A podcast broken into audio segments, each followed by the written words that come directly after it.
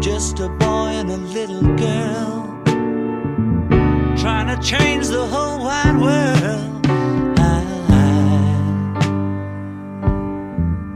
Isolation.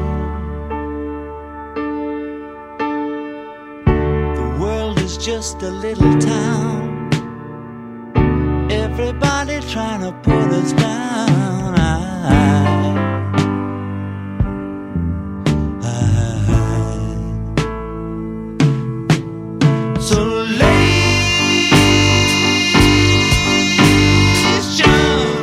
Morning and welcome to episode 1515 of Effectively Wild, the baseball podcast from fangraphs.com, brought to you by our Patreon supporters. I'm Sam Miller of ESPN, along with Ben Lindbergh of The Ringer. Hey, Ben. Hello.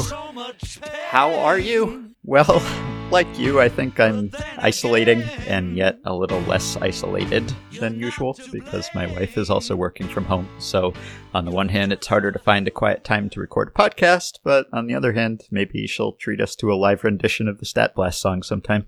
Hmm. Okay. All right. So that's how you are. hmm The other day, I was, uh, yesterday, in fact, I was looking for something else. And I, while looking for something else, I found an article from March 3rd.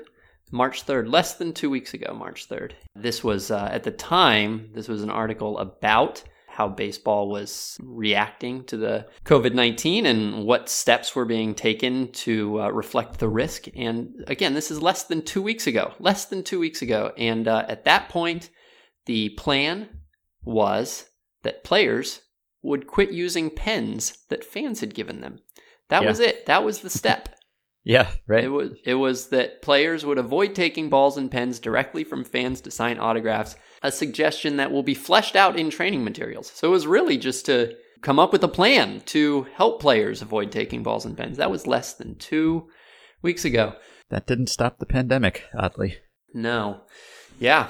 Well, all right. I have to say, I am going to be a little distracted mentally because we are in kind of a nightmare. Our good friends are in Peru right now, and Peru just shut down their airports abruptly, hmm. and they're going to be away from their kids for 15 days. And Oh dear. so I've been on hold with Delta, which didn't get very far, and I'm sort of shaken right now. So I'm just going to warn you that that's the case, and then I'm going to somewhat abruptly change to trying to be frivolous about baseball things. Okay. So let's get ready for that transition, okay? All right. Everybody Okay. ready?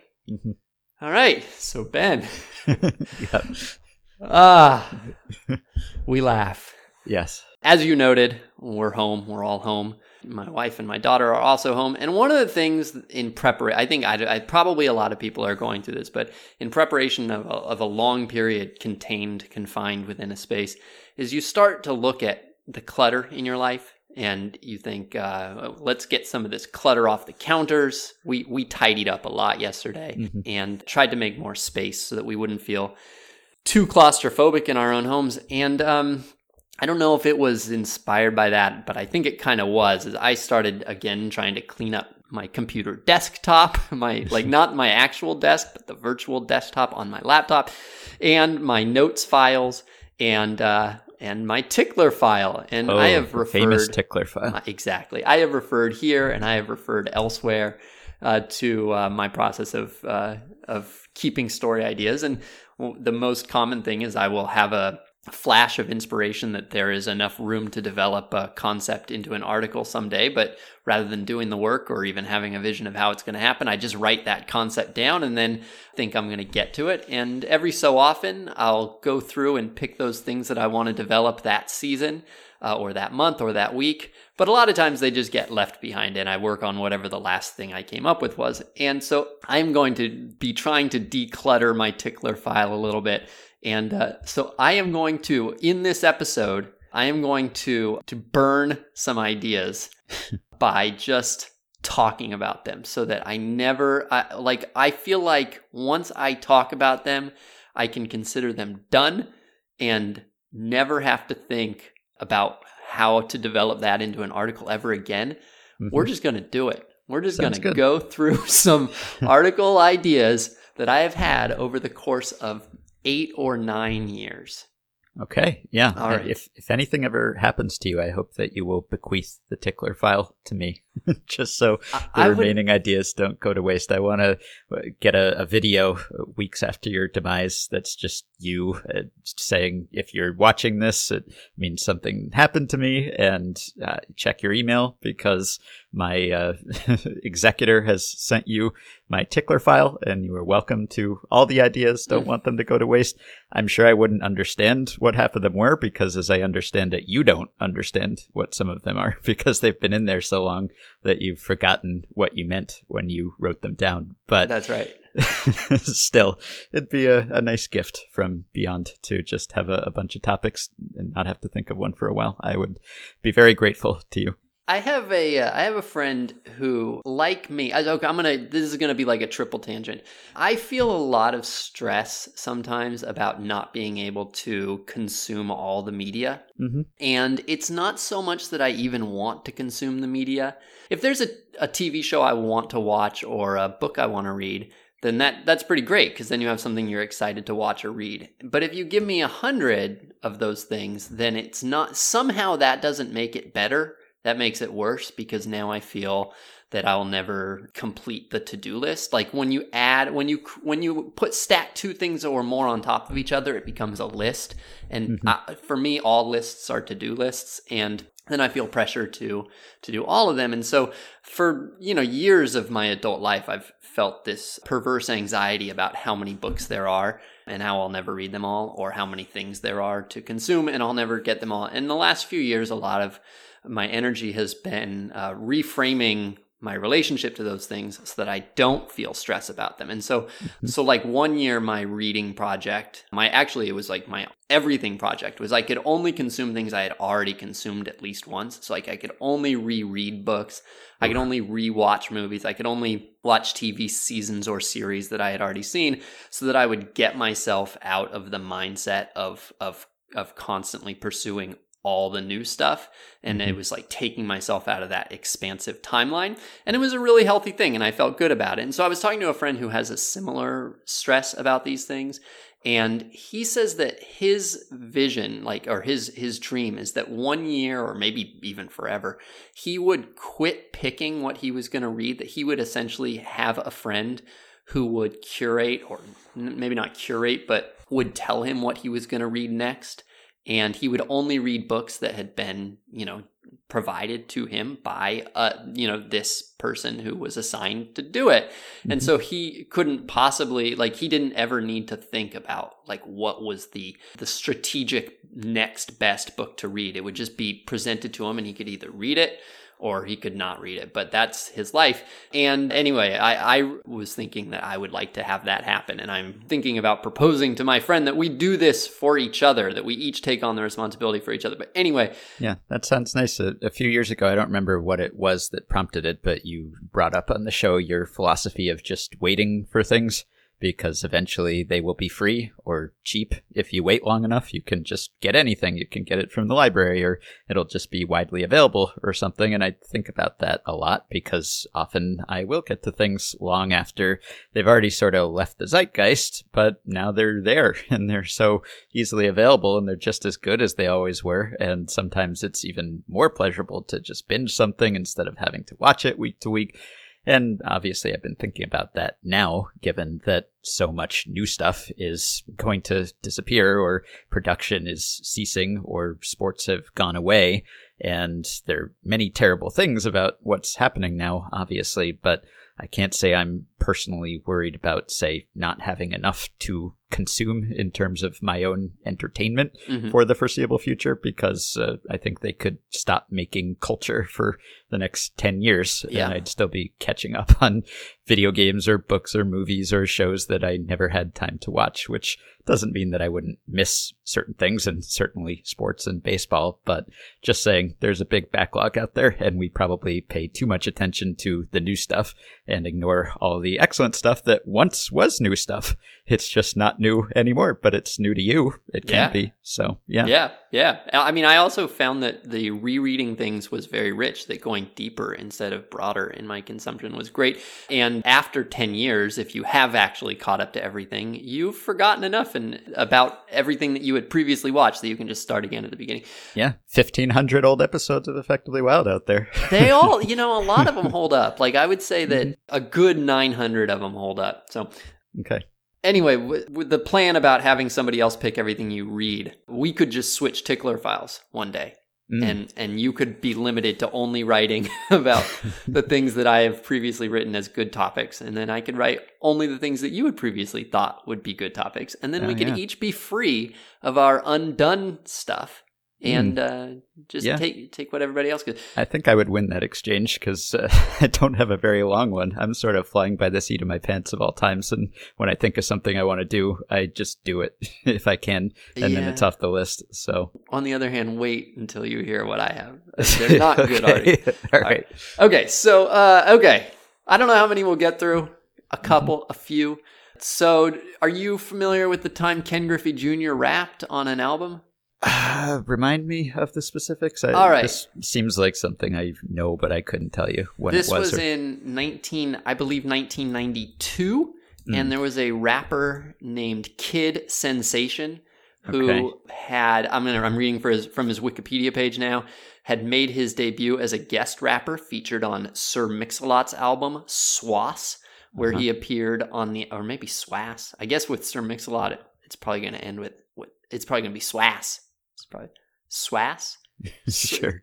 It's probably it's probably a uh, portmanteau. it Sir Mix-a-Lot. It's got to be Yeah. Swass. anyway, where he appeared on the tracks "Rippin'" and "Square Dance Rap," sold over one million units during his hip hop career. And in I believe 1992, he released his second album called "The Power of Rhyme," and one of the albums is called "The Way I Swing," and it is a duet between him and Ken Griffey Jr. And this is not like novelty Mm. rap. Yeah, Uh, I there are a lot of bad baseball raps. Like Right, the there are. 1986 Mets baseball rapper, Trevor Exactly. Bowers rapper. You know, exactly. uh, yeah. Uh, this is not even a cameo. This is they go they trade verses, and Ken Griffey Jr. raps four verses. They're they're fairly short. I'm gonna send you a link right now, and then I'm going to pause while you listen to this song. okay.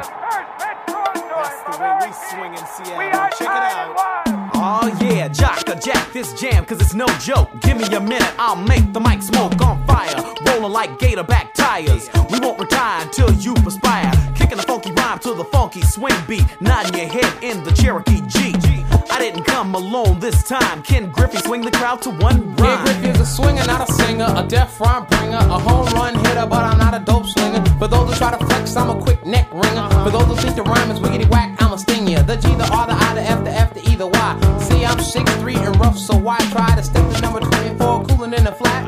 You get cracked with a baseball Oh bat. yeah, one likes the bat And the other likes to battle. One from Cincinnati And the other from Seattle. Griffey's batting average is 300, and the kid is undefeated with a dozen KOs. We swing for a hobby to keep your head bobby, or bust a couple of rhymes in the hotel lobby. I'm stepping away from the mic, the ECP is in the house. Turning it over to Griff, go ahead run your Goes mouth. two for the bass and one for the trouble.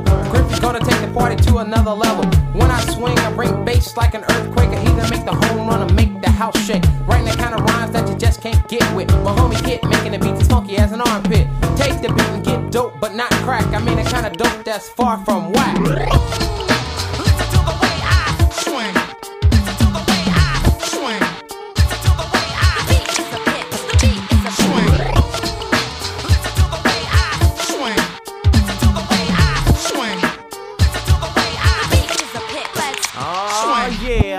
Ready to swing to the beat, kid. Well, go ahead, kid, and grab the mic and swing again. This rhyme I dedicate to the dope dealers, killing our youth, so I call you future stealers, selling the poison to the girls and boys, and it's all for the love of money. Sonny, look how we live large and legally. Me and Griff making ends swift easily. Enough of that, Griff. Take it back and swing like a monkey, cause the beat is If I see a fire, then I pull a fire alarm. But if I see a girl I like, then I pull her by the arm and start throwing that game like a pitcher. But if the attitude is rude, switch for another. Cause I'm the type of brother, or else take a home and rap to a mother.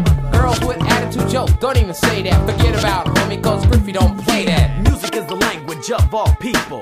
I make music for the brothers and others. I ain't Asiatic, but lyrically acrobatic and ready for the stiffs who riff and start static.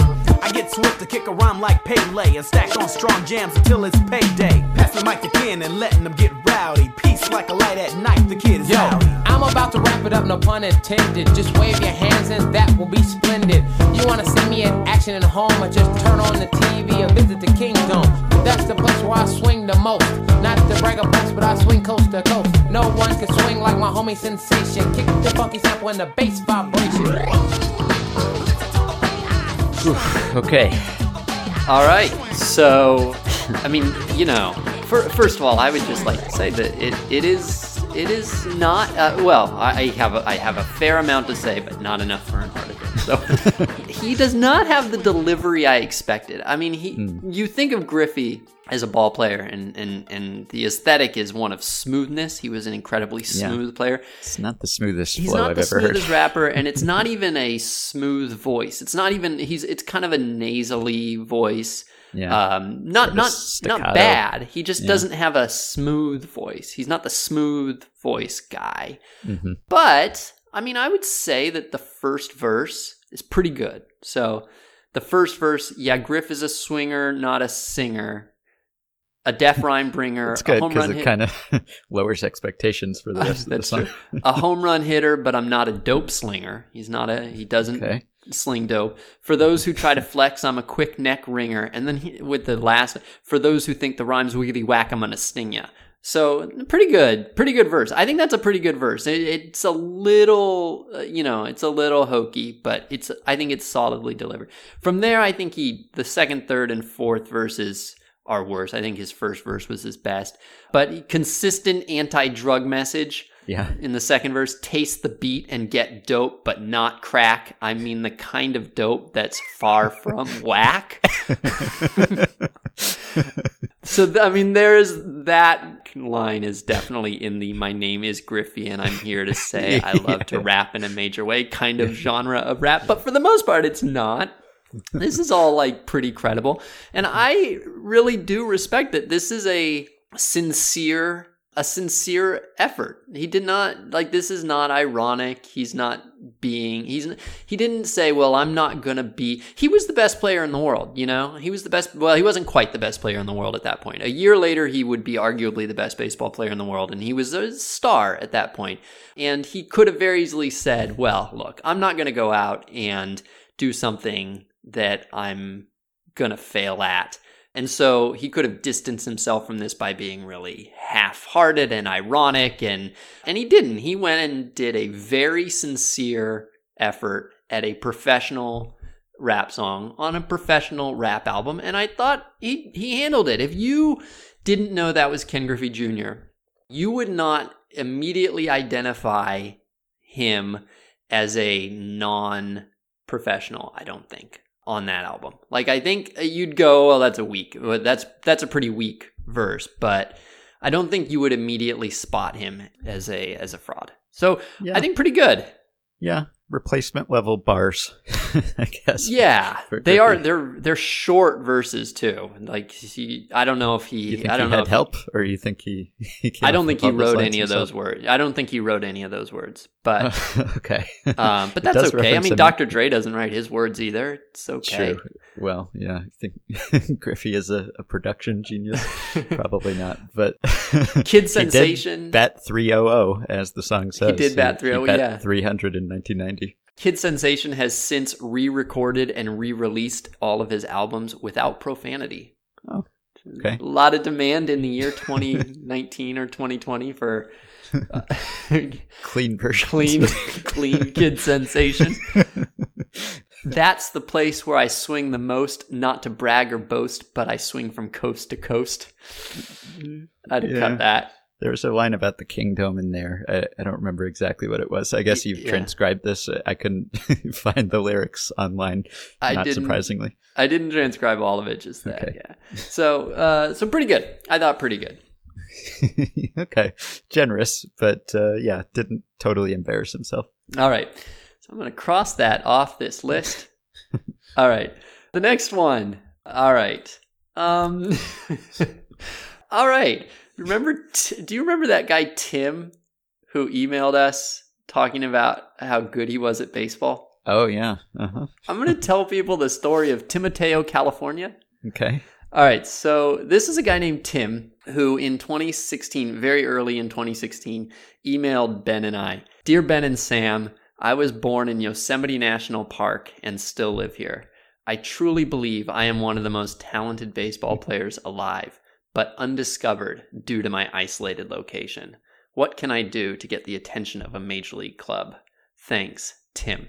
Now, I immediately had, we had just done the Stompers thing. We were writing the book, we were writing it at that point, And I immediately had thoughts that, like, this was Toe Nash. Like, we had discovered, maybe we had discovered the next great ball player playing. I mean, he says raised in Yosemite National Park. It's a big park, you know, like, he could be miles and miles in like living like what was that movie that came out a couple of years ago about the dad and the daughter who Oh lived yes, I, I saw that, but yeah, great Uh, movie. yeah. great premise for a ball player who nobody's discovered. And i thought at the very least eh, probably not the most talented baseball player alive but maybe just maybe good enough to dominate the pacific association. Hmm now that was the email and then there's so that's a pretty pretty tempting email but then leave the- no trace. The Leave no trace, thank you. But then the PSs begin. All right. PS, trust me, I know how insane this sounds. PPS, I'm a genuine five tool player, six one center field. Attributes, elite hand eye coordination, athletic frame, extremely flexible, great bat control, natural pop, strong glove, good speed, high baseball IQ, which is impressive because in the scenario I'm envisioning, he's never even met another person. And Yeah. so to have high baseball IQ without having ever been in a game would be something. Broad shoulders, elite throw, outfield throwing arm. Weaknesses, upper body strength, which you pointed out in an email to me. His weakness is upper body strength, but he has listed broad shoulders and elite outfield throwing arm right. among his attributes. PPPS in my summer rec league. So he has played. This is not mm-hmm. he he has some civilization. In my summer rec league, I had a 1085 slugging percentage and 9 home runs in 27 at bats. That's a home run every 3 at bats. Yeah. Although now that I think about it, that's that right there would be 36 total bases in 27 at bats, which would be a higher than 1085 slugging percentage. So hmm. just the home runs, even if he'd gone hitless in the others, he would have had a 1333 slugging percentage. So one that's a red flag I missed. PPPPS I generally find this kind of self-confidence off-putting, but it seemed necessary given the context. All right. So I assumed that Tim was probably, I didn't even know. I thought that probably this was a joke, but there, it wasn't clear that, that it was a joke. And I was a little bit optimistic. And so I envisioned getting him to go out to the Pacific Association tryouts, which were coming up. And then I would write about the dream of an isolated ball player trying out for an indie league. And maybe he'd be really good. So uh, you told him that about the tryout that was about a month away. And then the tryout got rained out and uh, rescheduled. And so I pitched him to a different tryout later that spring, I believe. But okay, so I told him about this tryout. He replies, planning on going. Okay, good. So this is how this gets on my tickler file. And then he sa- adds, in retrospect, after watching some tryouts on YouTube, I should have contacted you with a more humble approach. Now, if I stink up the joint, you'll have written proof of my self delusion. I may have exaggerated a few things. All right. If he hadn't exaggerated, we probably wouldn't have paid much attention, though, because we were coming off a summer where we were privy to many emails from ball players who were trying to get a job in the Pacific Association. So, not really the cream of the crop when it comes to professional baseball, but almost every player sort of bragged about his abilities as you would when you're trying to sell yourself. But, you know, every pitcher threw 90 something and every hitter had great tools and great stats in high school or college or whatever it was. Like none of them was like, Hey, I'm just a, a fringy ball player, just trying to hang on for one more year at the lowest rung of the professional ladder. How about giving me a shot? They were all like, you know, to that. My coach didn't like me, and therefore I didn't get as much playing time as I should have, and I was hurt when the scout came. You know, there was a story every time, and maybe some of them were legitimate, but there were so many of them, and we had so little time that eventually we just started to tune them out. All right. So then I tell him about the uh, rescheduled tryout. He says, Thanks for the heads up, but I'm starting to think this was all a crazy idea. I'm no spring chicken, 26, and I've never seen a breaking ball in my life. I'll head to some batting cages and see how that goes. yeah. And then I reply, It makes me sick to hear a person who once hit nine home runs in 27 at bats give up without even a tryout. and then I reply, The weekend of the tryout, you going? And he you were didn't really go. trying to goad him into this. Yeah, and then he didn't go. And then a year passes. and I reach out to him again, mm-hmm. and he says, The truth is, I was delusional when I wrote that. So keep in mind, delusional, not not joking, not just telling a. Sh- I, this wasn't like my short story that I was writing in a strange format. Like he says, delusional. He so he did believe it at the beginning. Mm-hmm. I was basically describing Willie Mays. In reality, I'm a bad need need wannabe Martin Prado. I must have been drinking too much coffee back then or something. I bought a pitching machine though for fun. Hit for four hours today. No fences, so it's hard to get a feel for the pop. I'm probably topping out at about 330 to 340 feet max. Also got jammed by the machine and snapped my bat. and then he, after that, he declared himself Timoteo, California. That is his name. Mm-hmm. And he, every once in a while, sends us videos Yeah. of him swinging in the middle of nowhere, trees and mountains all around him. Uh, And he tends to do a lot of spins before he swings, Yeah. spinning. Yeah. And that's it. He sends it. The last emails he sent us were what? I think February 2019. The legend grows and the legend continues. Yep. And so that's that's Tim. Yeah. Do you think he would mind our, our sharing this if any scouts are out there? I guess we may have to ask if he's okay with that. But uh, just in case, if he wants to reach a wider audience, I do enjoy watching those videos because it looks like this very idyllic location. It's just this, it's in the middle of the woods. It, he doesn't seem to have been exaggerating that part. It looks like it's in the middle of nowhere and he's just kind of playing baseball in the forest by all himself. yeah, all alone. Yeah. It's really it. It is amazing. Oh, I see now. His last video was actually him hitting it into a lake. uh-huh. It Yeah. looks like he's hitting uh, into a lake. Yeah. Uh, quite a life. I I've told him after every one of these videos, I just tell him how envious I am of him for his Mm-hmm. his life, if not his baseball skills. Probably the perfect place to be during self isolation and, and self distancing. He can go out and hit to his heart's content. But mm-hmm. yeah, the second time he emailed us probably would have been his age 27 season. So that was the time if he was going to try to make a go of it. It was probably then. Now he must be, what, 29 or something? So Yeah.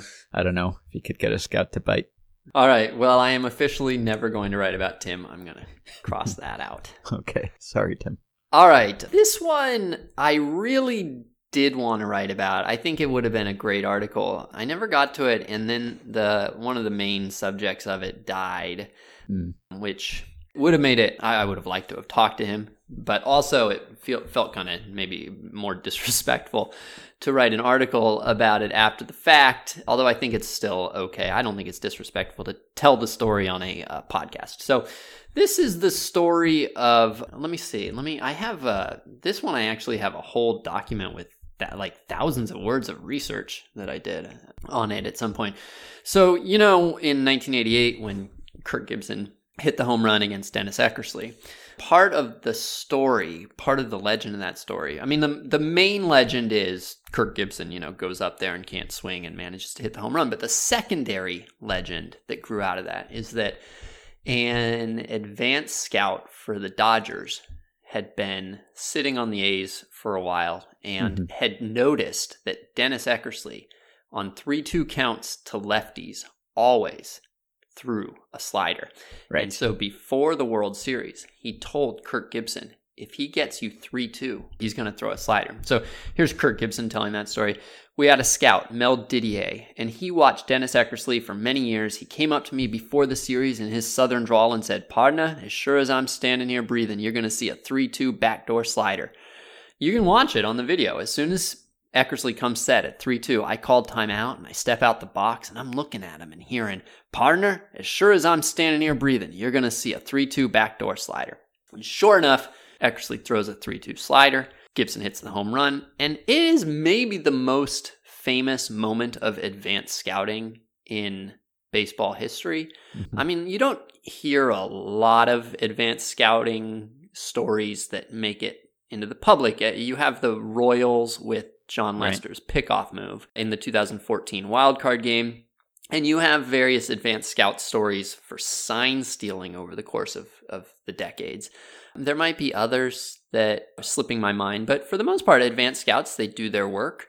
They provide this very kind of uh, minute benefit that over the course of thousands and thousands of pitches arguably helps teams win, but you rarely hear them credited. And so this was an example, though, where the advanced scout was credited. And it is my belief that the story is probably mostly a lie, and that Mel Didier might have told Kirk Gibson something about that. But that he had never seen Dennis Eckersley throw a 3 2 slider. Now, I'm exaggerating a little bit there, but I mean, the the story, the Gibson tells the story. He had watched Eckersley for many years, but the story has been told different ways, different times. And so when Didier told the story, I think he said that, okay, so here's his words. It was broken down more than that. I said that if Eck faces a left handed batter only on a 3 2 pitch with the tying or winning run on second and or third, I'll bet you're going to get a backdoor slider. I had seen Eck do this. Not all the time, but in big games with great hitters in crucial situations. I'd seen the A's play 25 or 30 times, and at the end of the season, I followed them closely. And he actually talks about how the Dodgers had been, you know, preparing to face the A's in the World Series, and so they had assigned him to the A's at- the end of the season. Now, the Dodgers were not like a runaway division champ, so it's I don't know when they would start advanced scouting a possible World Series opponent, but I don't know, maybe it's August 1st. So maybe he watched a bunch of A's games after August 1st. How many games were there really where, quote, a left-handed batter on a 3-2 pitch with the tying or winning run on second and or third were there. Probably not a lot. I can expand it though to be more generous and say 3-2 counts against lefties overall. There mm-hmm. were only 10 in that whole season 3-2 counts against lefties overall.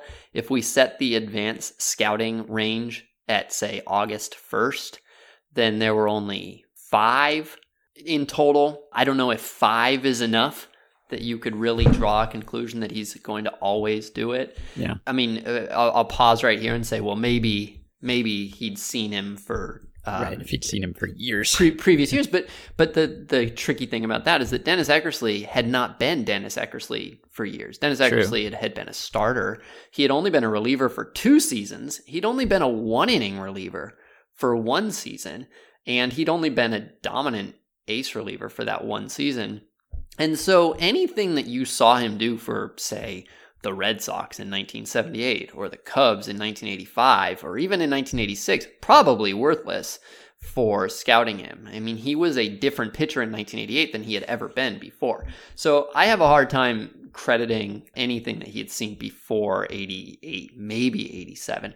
hmm Yeah, you probably even wouldn't want to place too much stock in that, No, even if wouldn't. it hadn't been a dramatic change in the player. Like one of the points of advanced scouting is that you're finding out what the player or the team is doing now, Right- right the recent then. trends, and you would think that these things change because if Eckersley had always thrown that pitch on that count, then maybe it would have been predictable at some point and he would have had to switch it up. And so if he had been doing that three years ago, it doesn't mean he's still doing it now. And in fact, maybe he shouldn't still be doing it now. So it's either small sample advanced scouting or probably being too reliant on big sample old information. Yeah, So- Fantastic point. Yeah. Yeah. So okay, so then if we look at just the August first cutoff, he faced four of these players, four lefties with full counts in the regular season. Now you have Jim Eisenreich, who at that point had a career OPS plus of 75. You have Spike Owen, who at that point had a career OPS plus of 74. You had Thad Bosley, who at that point was in decline and over the previous three seasons had a career had an OPS plus of 83 and then you had Eddie Murray who was an MVP candidate every year. So are those if you're talking about Kirk Gibson are you even drawing conclusions about what he always throws to a player like Kirk Gibson based on what he threw Spike Owen and Jim Eisenreich? Do you even lump Jim Eisenreich and Eddie Murray into the same bucket when you're talking about game strategy. It's hard to imagine that even as a sample size of five, you would consider that to be one sample, one group of predictive, you know, simulations. They're very different. I mean, Eddie Murphy is maybe the only one who would be comparable to to a player like Kirk Gibson, who was the National League MVP that year. So I don't know what he threw Eddie Murray, but now we're down to one in the in the three months before this uh, plate appearance happened. And and the fifth one actually came in the postseason. So I do believe that yeah, I have no doubt that an advanced scout was watching that game. So this was Dennis Eckersley against Rich Gedman in the ALCS with a runner on second and two outs and a one run lead. Huge moment. Rich Gedman, 3 2 count. Wade Boggs on deck, so a superstar on deck. And Dennis actually threw him a fastball outside. it wasn't a it wasn't a back foot slider. It was a fastball outside. So that's the only one where I could find in the game story the description of what the pitch actually was, and it wasn't even the thing that it was supposed to have been. Dennis Eckersley himself is on the record as being kind of baffled by this story. He says, first of all, I didn't get to 3 2 on too many hitters. So if Gibson wants to give credit to the scout, that's okay, but I'm the idiot who threw the crappy slider. Okay, this is somebody else who uh, I don't remember who is talking here, but somebody close to Eckersley or somebody on the A's or something. He had two pitches as a closer that were so effective you couldn't look for one or the other. There was no pattern to what he would throw you. You could see four sliders in a row on Tuesday, and on Wednesday you'd never see a slider. So anyway, it doesn't seem like Eckersley was familiar with this uh, supposed tendency that he had. So my my hunch is that the Mel Didier did tell Kirk Gibson this, and that Kirk Gibson did look slider, and that he was right, but that there was not actually a. I don't think that Mel. Uh, how do I want to put this? When we were doing the Stompers thing, sometimes you you think you have uh, an insight into what is going to get thrown or what the other team is going to do, but the player doesn't necessarily listen to you, and so you want to really represent yourself as quite confident in your data. There's a tendency to maybe want to present the most confident case you can. And so I think that he did think that Eckersley was going was likely to throw a slider or he wanted to somehow convey that you have to look slider on three ball counts and that this is a thing he had noticed and he thought he had noticed. Uh, but that maybe he was uh, he represented his confidence level a lot higher than he had any reason to, and he did that for a good reason. He did it because he was right. He did it because he knew he was right, but that he couldn't just say, "I have a hunch based on one at bat I saw against Eddie Murray." I that wasn't going to fly. And so maybe he told a tall tale. Maybe he uh, exaggerated a little bit. And he got Kirk Gibson to listen, and he was right. And it, Yeah. it helped Kirk Gibson hit a home run and win the game. So that's what I think the story is. I think this is actually a story about, in a way, it's a lot like the story of the scout who found Mike Trout, uh, Greg Morhardt, who uh, the story goes that he wanted the Angels to draft Mike Trout and had kind of had like a casual conversation a few weeks earlier about uh, whether Trout would sign for slot, and Trout was kind of like, yeah, at that point. But then things started to change, and people were convincing Trout and his family that he could ask for a lot more. And so the a- Angels had heard this rumor, and they said, well, go back and find out if he's still going to sign for slot. And so he calls up Trout, talks to Trout's dad, who was his friend, and says, like, are, are you still going to sign for slot? And he couldn't really get that commitment. It was sort of like, eh, well, we'll maybe we'll see. And so then he called, Greg Morhardt calls back his bosses and he's like, yep everything's good to go. and the Angels draft him. And then he suddenly is like, I mean, I could get fired. Like, I lied to my boss. But he did what he had to do, and he was right.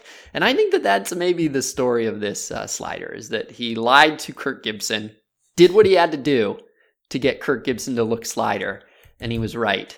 And he's really lucky that he was right. Yeah, I like that interpretation. It's uh, not entirely false, but there was a little bit of tall tale to it. But that's what teams want, I guess, or at least what they did want at the time was for scouts to share their intuition. If they thought they sensed something, then that was the value that they provided. I guess back then you didn't really have data on a lot of things, so maybe just knowing what a guy threw was something that a scout could tell you that now you wouldn't necessarily need a scout for. But if they had some inkling that someone was going to do something, then maybe there's value there.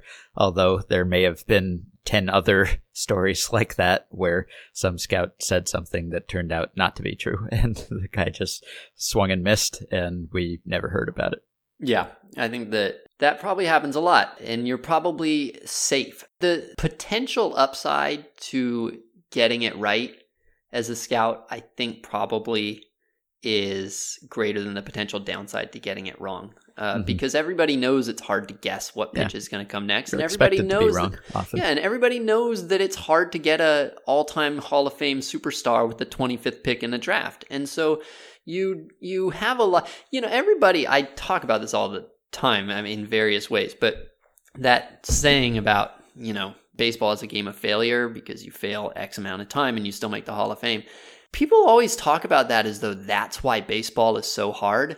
But to me, that's why baseball is so easy that you get to fail and nobody, it's not like an existential crisis because you failed once. No failure is unforgivable. It's just expected that you're going to fail a ton and that's totally okay. And so it becomes a very safe place to fail.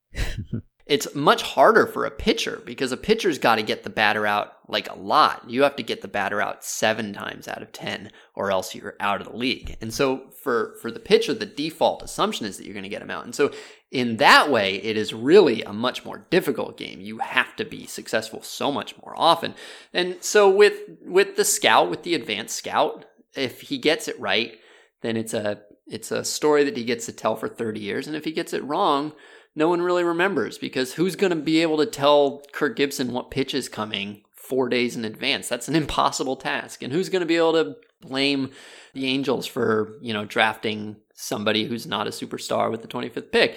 So, yeah, sh- shoot for the moon. Tell your lies. Do what you got to do. It does bother me when people still trot out that saying and say that the best hitters succeed 30% of the time or 3 out of 10 times or something. It's sort of based on the pre on base percentage understanding of what a success uh, in a plate appearance was, I think. So if you actually only succeed 3 out of 10 times, you're not a very good player. so if Yeah. success is not making it out or reaching base or whatever, then, you know, you better do it more often than that. Yeah, yeah. All right. This one, not a full idea, not a full article idea, but so I'll just preface it by noting that you and I both are perfectly happy with long extra inning games. Mhm. We don't think that any steps need to be taken to avoid long extra inning games for our personal tastes. But if baseball is decides that long extra inning games are in fact bad for the business and if players decide that they're dangerous and they don't want to play them and if all the people really are committed to not having any extra inning games go super long then you get into the question of what you should do to avoid them and a lot of these solutions seem really unsatisfying because I don't know for various reasons. Well, here's my here's here's an idea that I thought we could develop. If you really don't want extra innings, here's an idea, and then I'm going to cross it off. Okay. I can't wait to cross it off. All right, there are no ties after nine innings. You can't have a tie after nine innings because every run is worth slightly more than one run. So the first run scored, actually, the first run scored in a game is worth one. The second run scored is worth 1.000001. The uh-huh. second point run scored is worth 1.000002. And so whoever in the course of a tie game, probably whoever scored last probably would end up with a lead to the millionth. Or you could do 1.1 runs or 1.2 runs or whatever. You don't have to go to the millionth power, but you just make runs slightly off. And so, like in nature, there are no ties hmm. because you just keep drilling down until you get to the the inexactness. So you you could also have instead of having the runs predictably go up, you could have a random number generator decide like how many millionths of an extra run it would be. And so there would you never actually would have a tie, is what I'm saying. Unless it was zero zero, you would never have a tie. I think I like that better than the starting extra innings with a runner on second base idea. All right. Good. All right, crossed off. Done. Oh, I had no idea how I was going to turn that into 1,300 words. or why. All right, last one. Okay, Do you know the poem Mr. Smeds and Mr. Spats? don't think so. This is a Shel Silverstein poem. It is by far my favorite Shel Silverstein poem, and uh, you will not have the benefit of the image, the wonderful image that goes with it. But uh, I'm not gonna. Okay, so I'm gonna read it. Mr. Spats had 21 hats, and none of them were the same. And Mr. Smeds had 21 heads, and only one hat to his name. Now, when Mr. Smeds met Mr. Spats, they talked of the buying and selling of hats, and Mr. Spats bought Mr. Smed's hat? Did you ever hear anything crazier than that? the guy with one head, he bought the last hat too. Oh, and the guy sense. with the all the heads and only one hat. He bought. So I always have thought that there is definitely an article on this poem as applied to baseball roster building Okay. uh, but I couldn't figure out how. And uh, it was basically one of two two angles, which are a the angle that that it is very rare that you actually see a team with so much surplus of anything that they would trade it away for for surplus reasons. Like for, for the most part, baseball players are interchangeable enough that you would rarely have too many at one position. You can always move someone to a new position. And the positions are all similar enough that you don't even really lose that much. It's uh, like you put a center fielder in left field, and maybe it's a little bit of a waste of his leg, but there's a lot of ground to cover, and the left fielder will just be like extremely good at left field, and that's fine. You could have a situation where you have two starting catchers, starting caliber catchers. And so maybe that would be a situation where you would have surplus, but that almost never happens. You could have a situation where you had two players who could only play first base and literally nothing else, but that almost never happens. And if it were in the AL, it wouldn't even be a problem. And usually one can play left field. And then, if, you know, with pitching, there's just so much more pitching need than there are good pitchers available that you never see a team that's like, well, we just have way too much pitching. Let's trade a bunch of it away. And I find this to be a little bit of a dissatisfying part of baseball. I, I almost wish that baseball positions were all a little bit more specialized and that you couldn't so easily move from one to the other. And so that it would create a little bit more complicated roster building game. As it is now, it's like, you're just kind of picking up good cards wherever you can and then they all fit nicely into your hand. It's like playing a game of like gin, except for instead of getting three of a kind or three in a row, you just have to get like the aces. Like if the whole game of gin was like who can get the aces, that'd be kind of boring. You just would pick up the ace and then put down the cards that aren't the ace. Uh, so anyway, the idea of having rosters that have great scarcity at places and great surplus at others is appealing to me, but baseball hardly ever has that. The other, but anyway, that's probably not an article that requires bringing Shel Silverstein into it. The other concept is I I wanted to maybe see whether GMs actually do collect lots of the same thing. If you see GMs that have very clear uh, desires to just keep on getting the same thing over and over and over again. You know, if there are if there are GMs who are in fact Mr. Spats who just can't quit getting hats no matter how Sometimes often they acquire the same players over they and do. over again. Yeah, that uh, You've written about that, right? Or I someone think has. I have. Yeah, I think I wrote about GMs acquiring GMs at new jobs, GMs Yeah. who go to new jobs reacquiring the players from their old one. Yes. So anyway, though, again, though, baseball players aren't specific enough as category types that I don't, I don't, I don't really think that I have a good.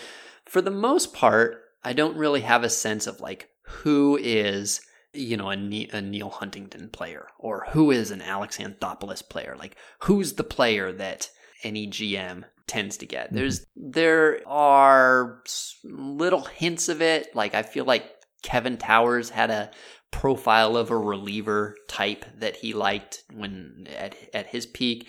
I know that particularly in the Angels years, Jerry Dipoto seemed to have a real type that he liked for for pitchers, but for like kind of like scrap heap pitchers, the the type of waiver pickups that he would get.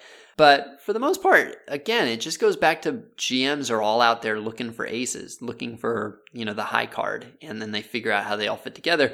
And that's nothing serious. That's just the way that baseball is. But I kind of wish that, again, there was a little bit more specific variations from category to category and that we didn't see baseball players in such a simplistic good or bad way, but that there were categories that were more useful. I don't know. I'm kind of rambling now. Mr. Smeds, Mr. Spats, greatest poem ever. Okay. Did you read the Timoteo, California email from 2019 or any portion of it, which Mm. was two years after he decided that he had been deluded previously and was not actually that good at baseball? Two years after that, I guess he was back to believing that he was great again because he said, Never seen a fastball I couldn't catch up to. Struck out maybe eight total times through Little League and high school, twice from the same guy. Cody Martin, who went on to the pros, was the best I faced. He blew a first pitch fastball by me, and I remember thinking, wow, that's the best velocity I've ever seen. I should swing quicker. Next pitch, laced a line drive single the other way. So in a way, I've hit big league pitching. Unfortunately, you can't take a brain scan of someone's baseball brain the way they prepare for a fastball, the way they instinctively adopted the yes, yes, no hitting philosophy from a young age, the way their brain is so synced with their body, fly balls have no chance of dying in center. The confidence to think, I don't care if this huge pitcher was half as close to the plate, I'd still have a quick enough bat to hit him. Selling yourself sucks, though. it feels wrong. Huh. Sad to say that I did not. I, I might have given up on Tim's emails. Yeah, well, if so, you missed some testimonials that were included in this email, which is uh, one from a Little League coach and former Royals pitching prospect who said, You are the most natural player I've ever seen. The UR is in brackets. Wait, what is what is UR? What would the UR have been replacing? I don't know. Maybe he just uh, left He out. is? this other person that I saw was the most natural player I've ever seen. and uh, let's see what else. Uh, Tony, National Park Service worker and summer rec league player, Uh-huh. said, "You have a gift, man. Seriously, you have a gift." and uh, there's some others that go on like that. The uh, a former high school teammate who was the MVP of the high school team, who went on to be a D1 college football player, said in a Facebook comment that is pasted here, "You had the most natural power in your swing I ever saw." Hmm. So yeah, there's a whole bio here that says he's blessed with Trea Turner like Twitch and Larry Bird esque hand eye coordination, et cetera, et cetera. So I don't know. I, I guess he believes again.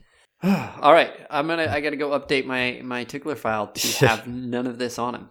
Yeah. Well, I hope you've still got some ideas left. I do. uh, we could do ten episodes like this. Okay, well, we might have to because as we were speaking and emptying out your tickler file, MLB announced that it will be abiding by the recent CDC recommendation about uh, not having more than 50 people congregate for the next eight weeks, which means that opening day at the very earliest, I guess that would be May 11th, but then you need probably a couple weeks for players to have a second spring training, which basically takes you to Memorial Day as the most optimistic beginning of the baseball season. So if we are already resorting to using out the ideas that uh, we're not good enough for articles, I don't know where we'll be by mid-May, but we'll we'll be talking about something. All right. Well, Ben, Mhm. I'll talk to you in a couple days, but be well. Yes, you too. All right.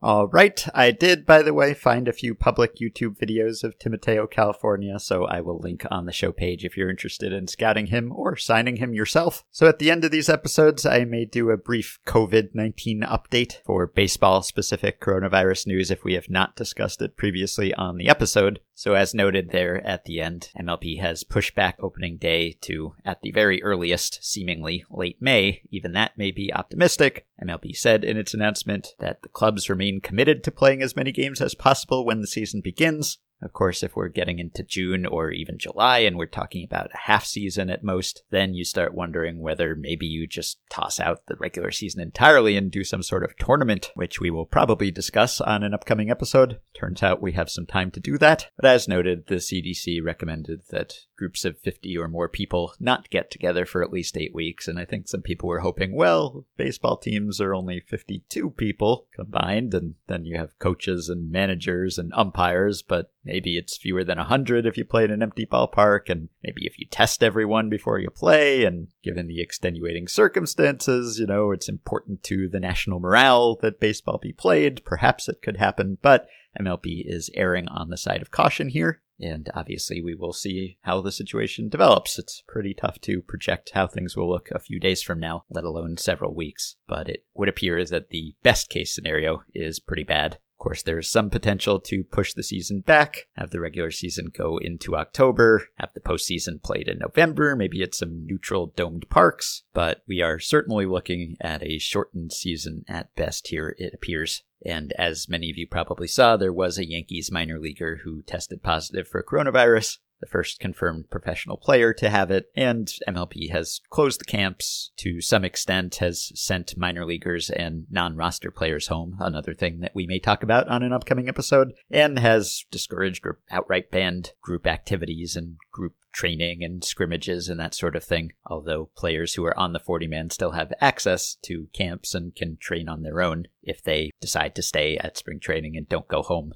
But because that makes it very difficult to practice game skills and stay in game ready shape, this virtually guarantees that there would have to be another couple weeks at least, let's say, to get ready for the season, and that pushes the start date back even further. One player who is headed home from camp, according to Peter Gammons, is effectively wild favorite Rich Hill. On Monday, Gammons tweeted The drive from Fort Myers, Florida to Milton, Massachusetts requires a stop and precautions. The wise Rich Hill stopped at a Bass Pro Shop to get some bear mace in case his car should break down in the hinterlands. So, pro tip for any other players who may be making that drive. Bears are the least of our worries these days. So, things look pretty bleak baseball wise. Because of that, I'm going to give you a daily baseball thing to watch or pay attention to while we're trying to get through this baseball deprived time, and we may devote entire episodes to this. But for today, my pick to click, it's sort of a bittersweet one. Over the weekend, the SABR Analytics Conference in Arizona did go ahead as scheduled, sort of. The events were live streamed, so people weren't really in the audience, but the presentations are online, and there's one in particular by MLB's StatCast team, some of the technical people and analysts who process the StatCast information, and they were presenting on what the StatCast system will look like or would have looked like this season. And it is pretty interesting stuff for those who haven't been following this. StatCast switched from a system that combined TrackMan radar and ChyronHego video to just being Hawkeye video. Some of you may be familiar with the Hawkeye system from tennis, but this new system, based only on video and post processing and uses a system of 12 cameras arranged around the ballpark, will not only allow for far greater accuracy, so pitches now should be tracked to within a quarter inch or so, and balls in play are now tracked supposedly to within a foot or so instead of plus or minus 15 feet as it was before when the entire trajectory of batted balls wasn't tracked and things had to be extrapolated. Now, seemingly almost everything is tracked, and some of the pitches that were missed before will not be missed. Many of the batted balls that were missed before will not be missed now, in particular bunts and fouls and pop ups, weird batted balls that the old system didn't track very reliably. The new system does. And that's nice. It's more and better information, but it's not necessarily a different type of information. However, this new system also has the ability to track players' individual limbs, which means that it can measure mechanics in an interesting way. It can track bats, so you can get a good idea of a player's swing plane. You can see exactly where the ball impacted the bat. You can see the distance by which the bat missed a pitch on a swing and miss.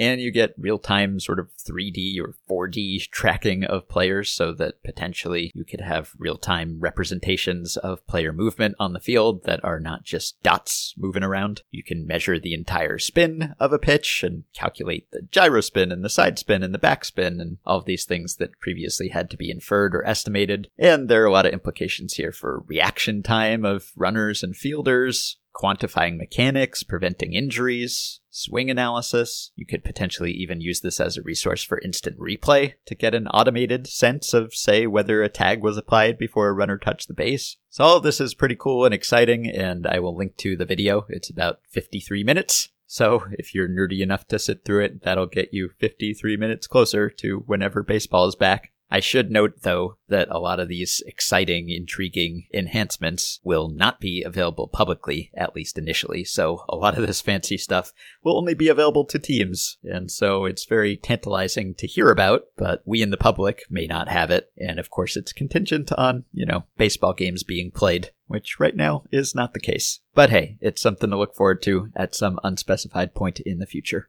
In the meantime, you can support Effectively Wild on Patreon by going to patreon.com slash effectivelywild. The following five listeners have already signed up and pledged some small monthly amount to help keep the podcast going and get themselves access to some perks. Colby Bogey, Reed DeWolf, Matt Muzia, Aaron Schaefer, and Joel Gillespie. Thanks to all of you. You can join our Facebook group at facebook.com slash group slash effectively wild. Its ranks have swelled slightly in the last few days as people have needed an outlet to talk about baseball. It's always a good place to do it in a nice community. You can also contact us via email at podcast at fangraphs.com or via the Patreon messaging system if you are a supporter.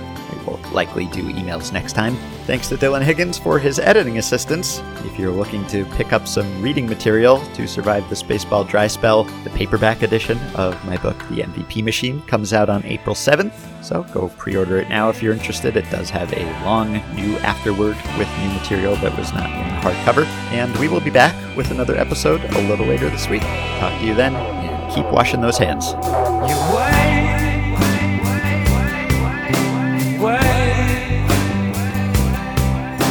Wait.